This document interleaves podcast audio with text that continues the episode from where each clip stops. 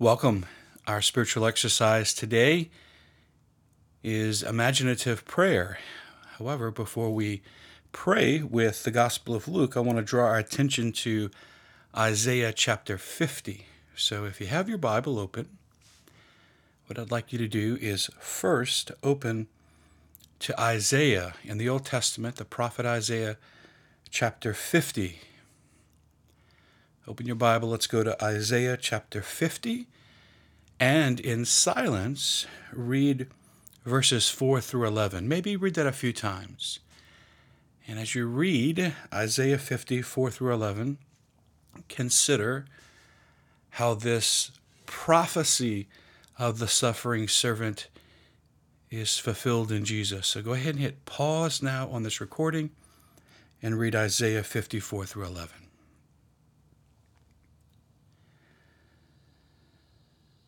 With that as the background for us, now let's turn to Luke chapter 23. First, I'd like you to, again in silence, now read verses 1 through 17. Again, as you are in the Bible, in silence, first read Luke 23 1 through 17. Go ahead and hit pause on this recording, and then when you're finished reading 1 through 17, come back to me.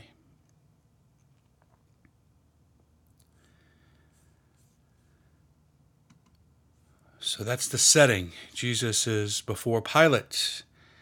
He eventually goes to Herod. Then now he's back to Pilate. And we pick up in verse 18.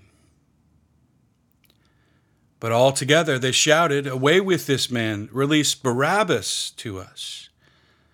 Now, Barabbas had been imprisoned for a rebellion that had taken place in the city and for murder. And Pilate addressed them, still wishing to release Jesus. But they continued their shouting, Crucify him! Crucify him!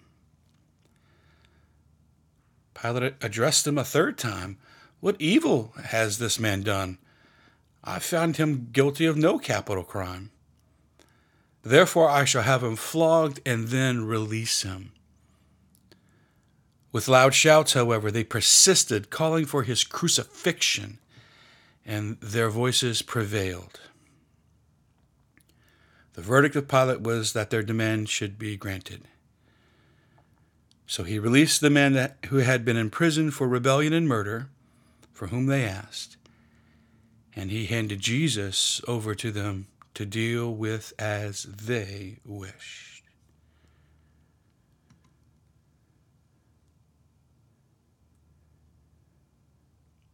Holy Spirit, we are on holy ground.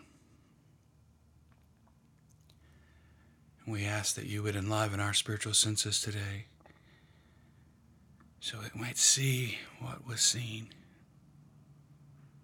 that we might hear what was heard. We might feel what was felt there.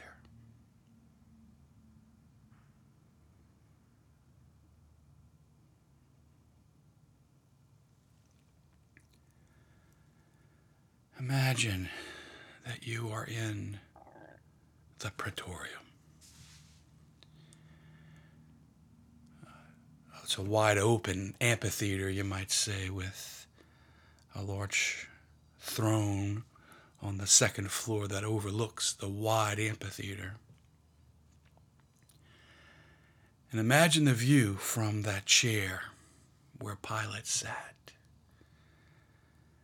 And as you look out from his chair into the amphitheater, you see thousands of Jewish pilgrims, thousands of angry mob just for a moment, imagine thousands of those who are there.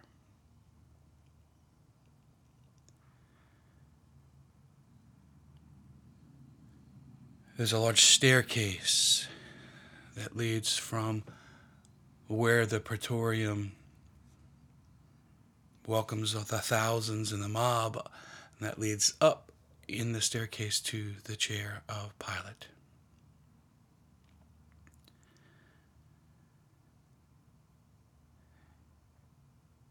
Imagine Pilate sitting in that throne, adorned in his Roman soldier's outfit, that leather breastplate, the flaps on either side, his Greco Roman haircut, short bangs, short around the ears. Imagine Pilate sitting in that chair looking at all those people.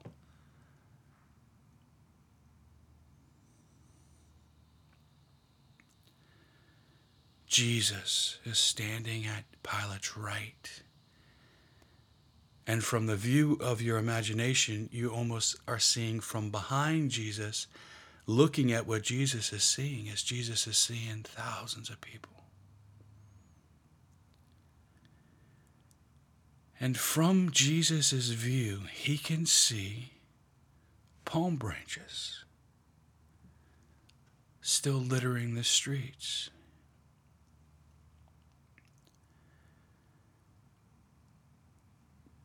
And almost erupting from the crowd, you can hear, Crucify him! Crucify him! It almost shakes the very foundation of the floor. Crucify him. And as Jesus listens to the words, Crucify him, he can remember the words, Hosanna in the highest. Blessed is he who comes in the name of the Lord. Hosanna in the highest.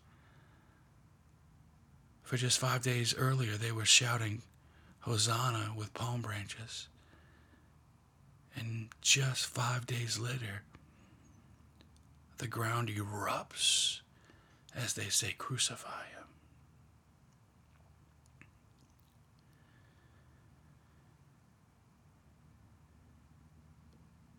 And you were there,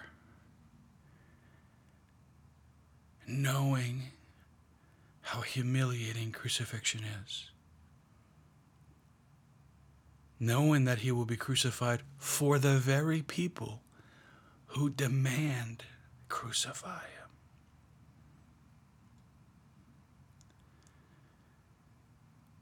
Jesus, as he listens, looks at Pilate. And Pilate looks at Jesus. And they both look at you.